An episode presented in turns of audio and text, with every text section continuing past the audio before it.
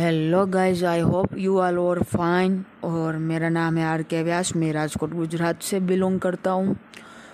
और first of all thank you so much to anchor to publish me और मेरे को ये चांस देने के लिए थैंक यू सो मच तो इस एपिसोड में हम बात करेंगे कि आप जिस बंदे की बातें सुन रहे हो, वो क्या है, कैसे है, क्यों है, और कहाँ से निकल के आया है। जी हाँ मैं अपनी बात कर रहा हूँ आर के व्यास की। तो बात करते हैं 22 जनवरी 2003 की। मैं एग्जैक्ट रात को साढ़ा बारह बजे पैदा हुआ हूँ और मेरी माँ ने इतनी मन्नत मांगी है ना मेरे लिए कि उसकी कोई लिमिट ही नहीं है। मतलब इतनी वियर्ड वियर्ड मन्नतें मैंने सुनी है ना, जब मेरे को ये सब पता चला ना, मैं इतना भर भर के हंसाऊँ ना, डेढ़ ढाई घंटे तक, उसकी कोई मतलब लिमिट ही नहीं है। एकदम वियर्ड वियर्ड मन्नतें। तो इसको इग्नोर करते हुए, क्योंकि मैं बता नहीं सकता यार, खुद की बेइज्जती कौन करवाता है?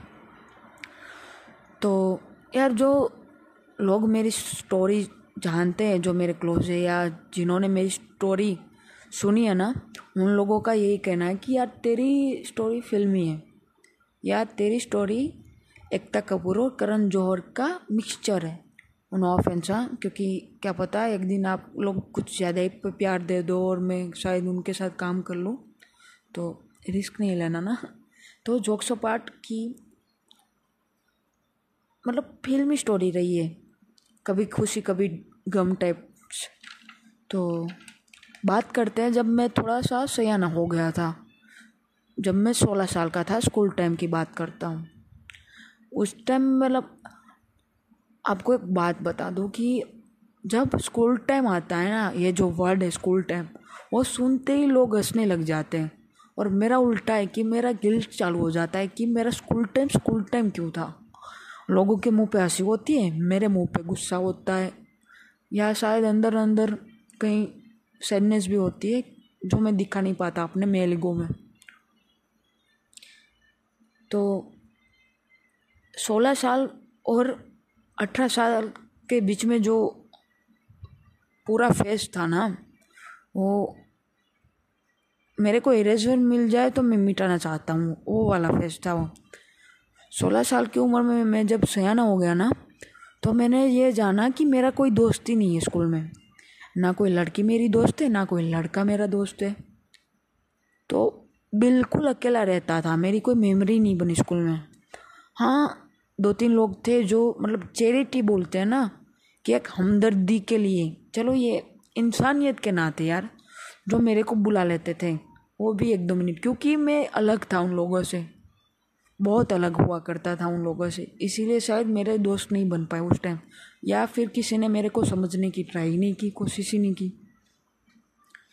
तो मतलब ये सब चीज़ों की वजह से मैं एकदम रूड हो गया था उस टाइम पूरा मतलब एकदम तो उस टाइम ये होता था कि जो लोग मेरे को हमदर्दी दिखाते था वो दो तीन लोग, उससे मैं प्यार से बात करता था या थोड़ी मतलब नम्रता से। उसके अलावा मैं सारे लोगों को इतना मतलब मुँह तोड़ जवाब देता था। एकदम से ऐसे मतलब कुत्ता काटने को दौड़ रहा वो वैसे ही काट लेता था, आप समझ जाओ। और वो बहुत गंदी चीज़ थी आई नो मैं मानता हूँ, लेकिन वो सिचुएशन ऐसी थी कि कोई भी इंसान वैसा बन जाता है।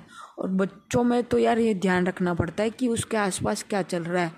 क्योंकि वो जो सारी चीज़ क्या बोल रहा हूँ यार, मैं, मेरे वर्ड नहीं मिल रहे, देखो, याद भी नहीं किया जाता वो सब।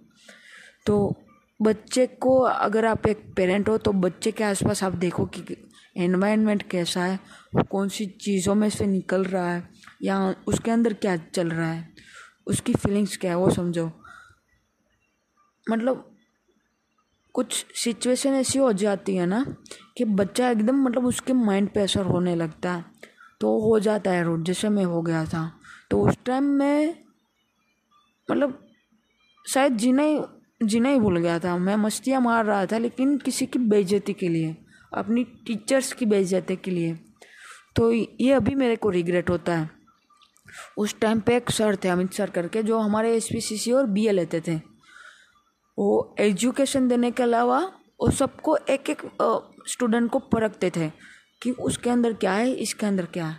तो उनको जब पता लगा कि मेरे अंदर ये सब ये सब मेस्डअप हो हो रखा है सारा कुछ तो उन्होंने मेरे को एक तो बहुत मोटिवेट किया है।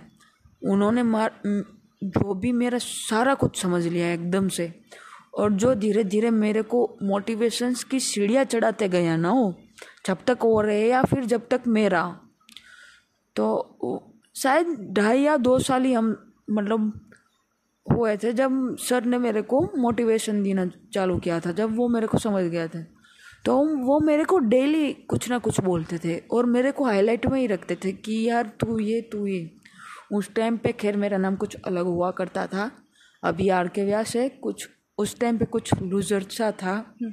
तो वो नहीं मैं बता सकता यार, क्यों ही बताऊँ? जो टाइम निकला है, उसको निकल ही जाने दो।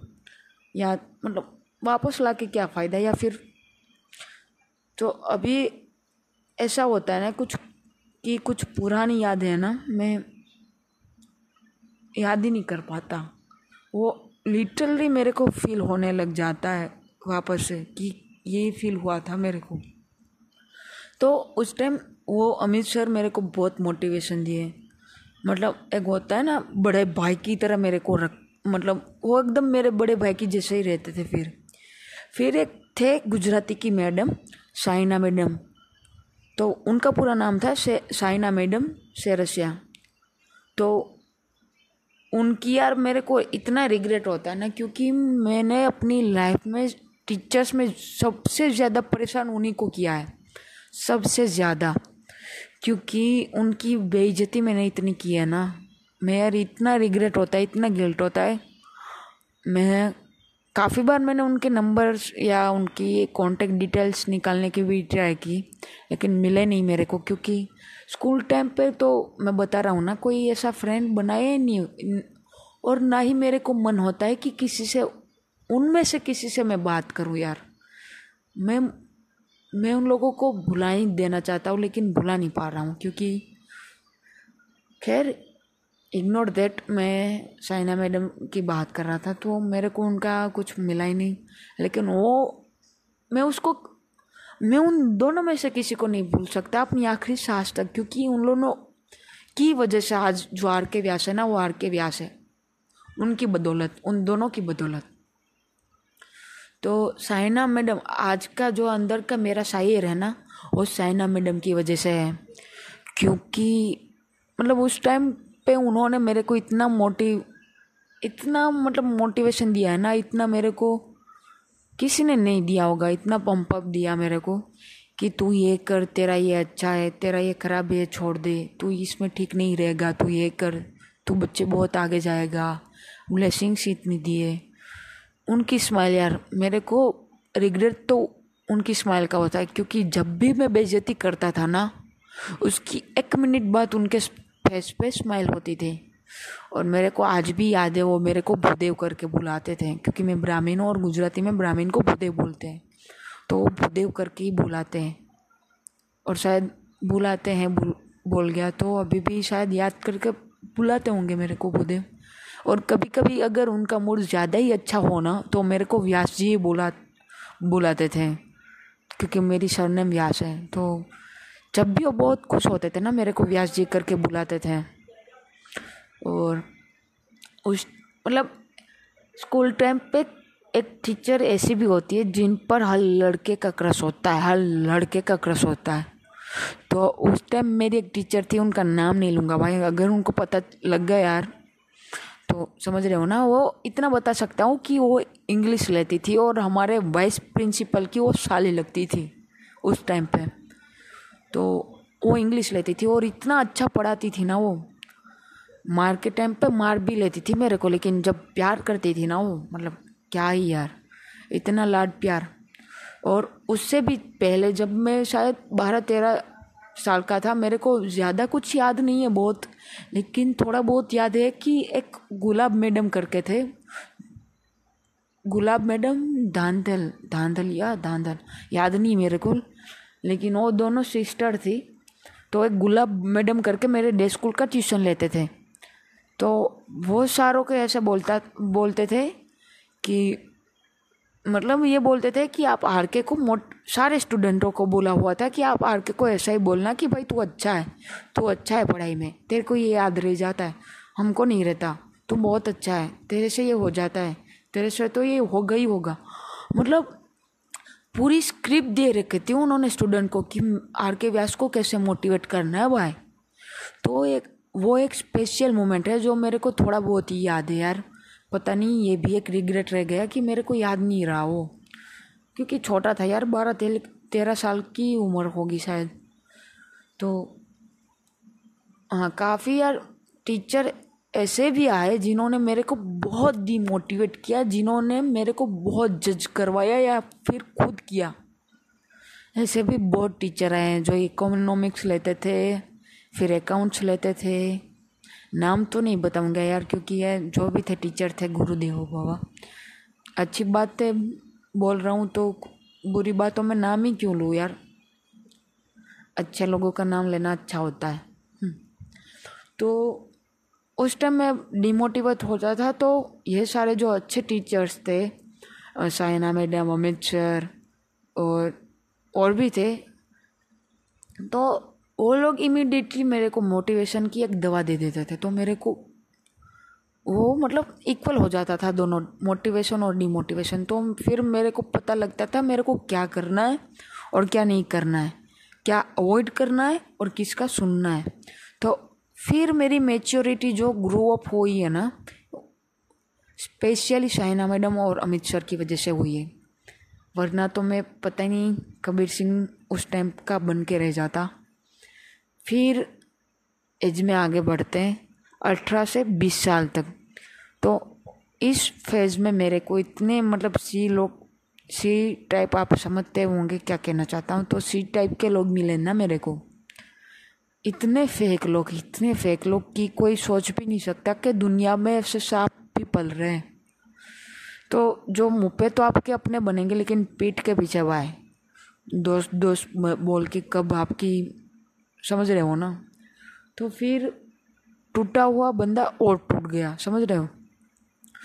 तो मतलब इसमें क्या हो रहा था कि ये जो अठारह की बीस साल की उम्र में मैं थोड़ा खुल के जीना सीख रहा था, क्योंकि मेरे को थोड़ा मोटिवेशन मिल चुका था और काफ़ी लोग अच्छे भी मेरे को मिले थे, जो मेरे को, मेरी खुद की सेल्फ से मिलवाया था कि भाई तू कॉमेडी है, तू अंदर से तेरे निकलता है।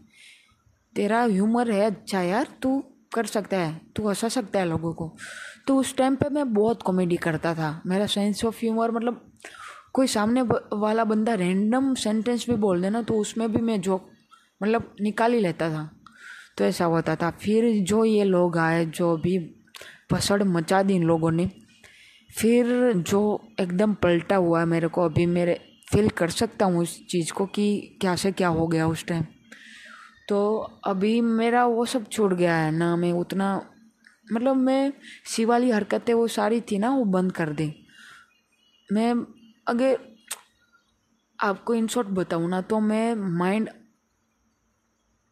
माइंड को अपने इतना फोकस पता नहीं फोकस से बिठा दिया ना एक एक कोने में कि ये तेरा बिज़नेस नहीं है।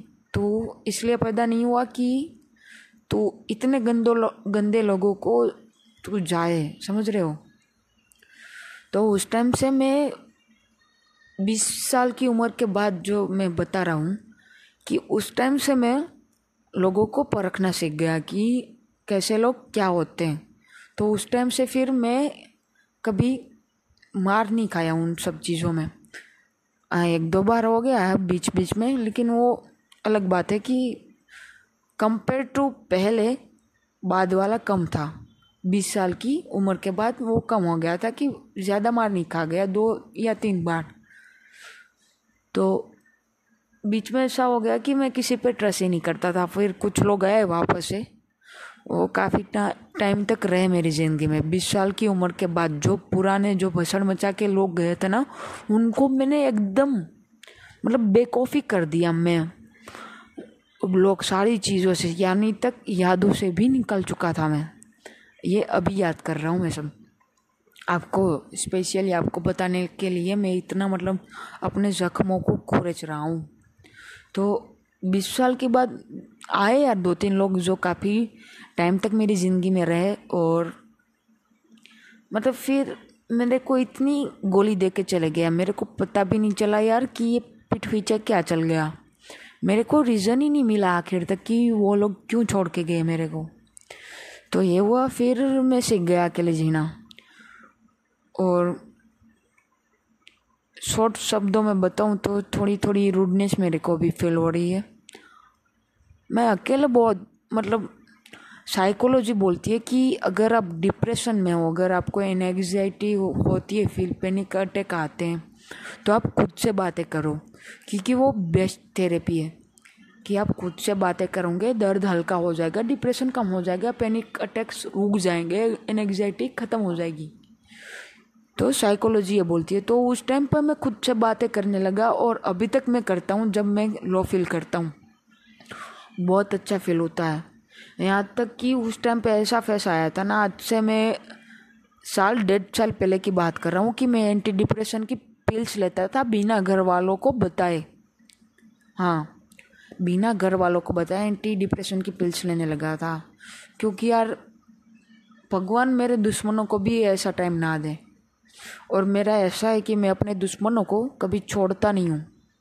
इतना तड़पाता हूँ, ऐसा हो जाता है। मैं उन चीज़ों में नहीं जाना चाहता, लेकिन मैं बता रहा हूँ कि भगवान ऐसा टाइम मेरे दुश्मनों को भी ना दे।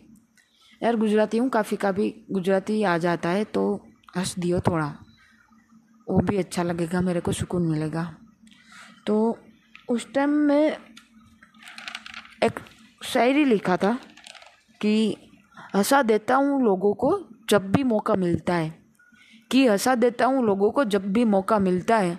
जनाब, अब रिश्तों से फ़र्क नहीं पड़ता, क्योंकि हर अपने के बदले में यहाँ धोखा ही मिलता है।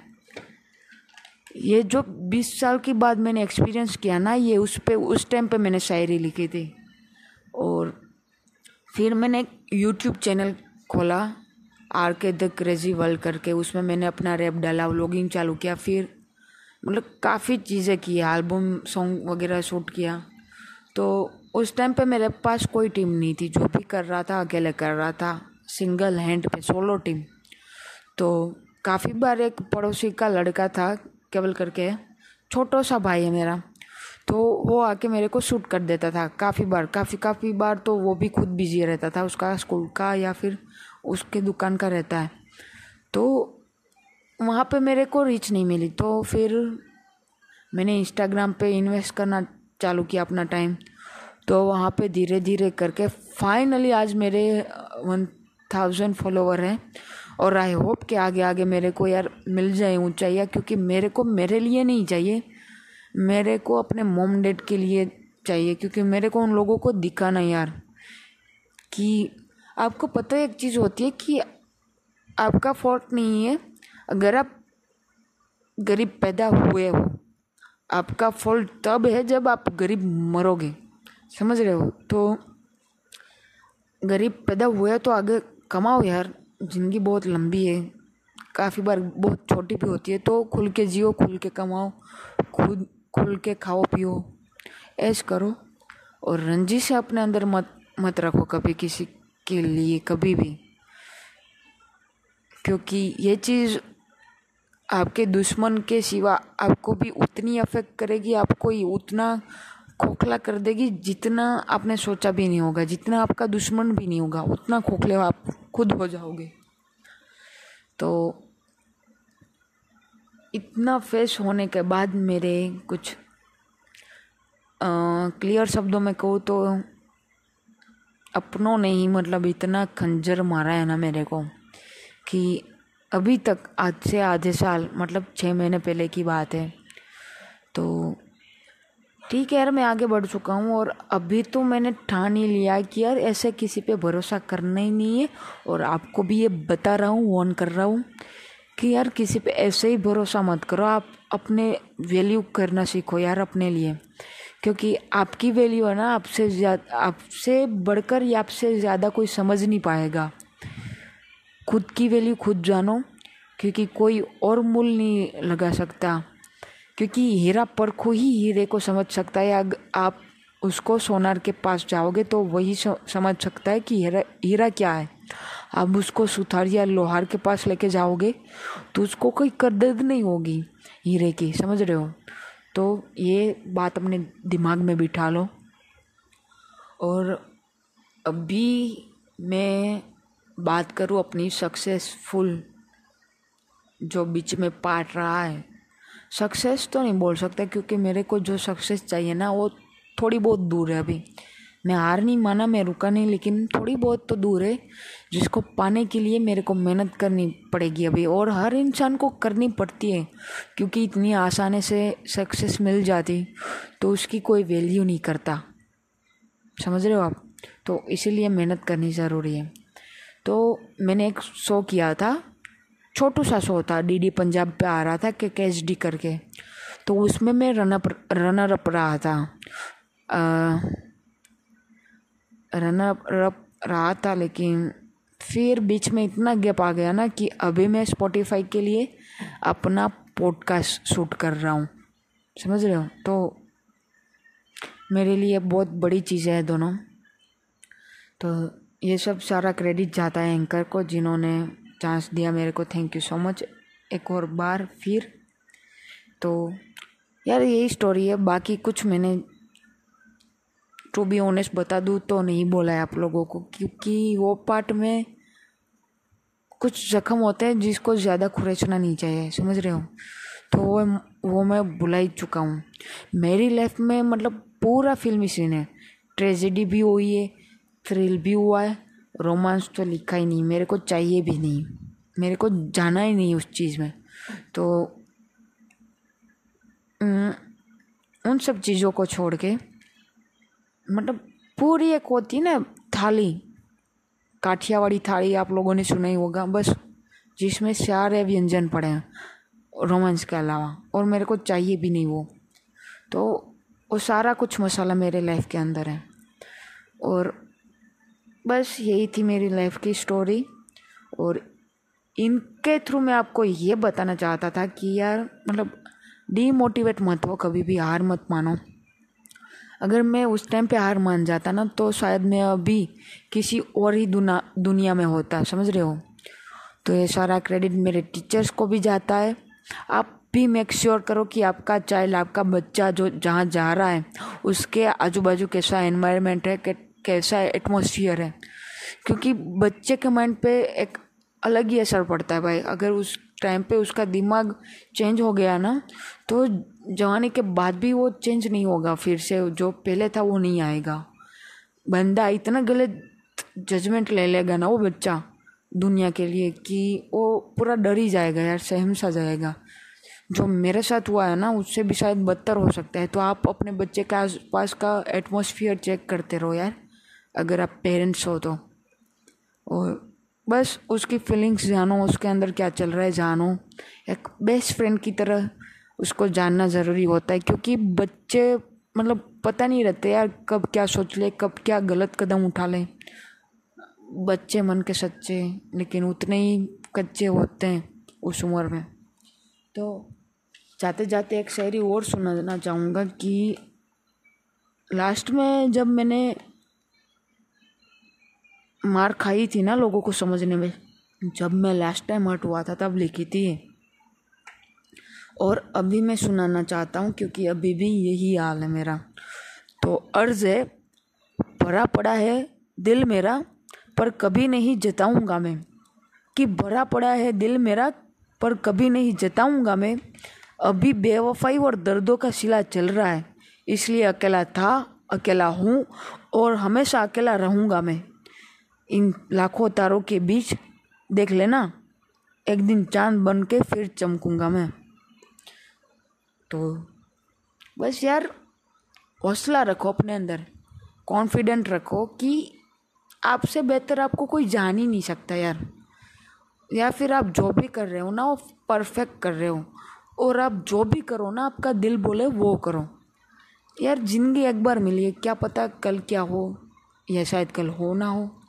तो मतलब यार, जो दिल बोलता है ना, वो करो। मैंने अपनी इक्कीस साल की ज़िंदगी में आज तक वही किया जो मैंने अपने दिल से सुना है। समझ रहे हो? तो यार चांस मत लो अपनी लाइफ पे। दिल जो बोल रहा है ना, वो सुनो। इग्नोर मत करो यार। हाँ काफ़ी बार हट होगे, लेकिन एक्सपीरियंस मिल जाएगा कि क्या करना है, क्या नहीं करना है। समझ रहे हो? तो स्पेशल आपके लिए अभी अभी मेरे दिमाग में शेयर आया है स्पेशल आपके लिए कि भुला दो कल को। करो कुछ ऐसा। भुला दो कर, और करो कुछ ऐसा जो बदल दे आने वाले कल को। हाँ थोड़ा फंबल हो गया, लेकिन शब्द को पकड़ना यार। तो आने वाले कल के लिए हासिल करो, ना कि गए हुए कल के लिए रो। समझ रहे हो? तो आज के एपिसोड में इतना ही। और अगर आपको एपिसोड अच्छा लगा तो पता ही आपको क्या करना है, शेयर कर दो यार। तो thank you so much guys कि आपने मेरे को सुना। और जो लोग मेरे अपने हैं और जो सुनने हैं, उनको तो पता ही होगा कि मैं मेरी ऑडियंस को आर्कियंस करके बुलाता हूँ। तो आज से आप भी हुए मेरे आर्कियंस तो सेंग क्या ही बोल रहा था मैं?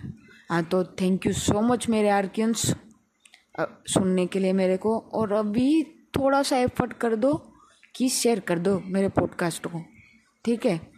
और बस खुद को जानो, तुम बहुत अच्छे हो, जैसे भी हो ना, बहुत अच्छे हो। You are a precious you are a special person भले किसी की लाइफ में या फिर खुद के लिए यार, तुम खुद को देखो। तुम्हारे जैसा कोई हो ही नहीं सकता, कोई और है ही नहीं। जो तुम हो ना, वो कोई और कर भी नहीं पाएगा, समझ रहे हो? तो you are not special you are in limited edition ये सुना था मैंने कहीं पे, और ये तुम भी याद रखो, बहुत काम आएगा आगे।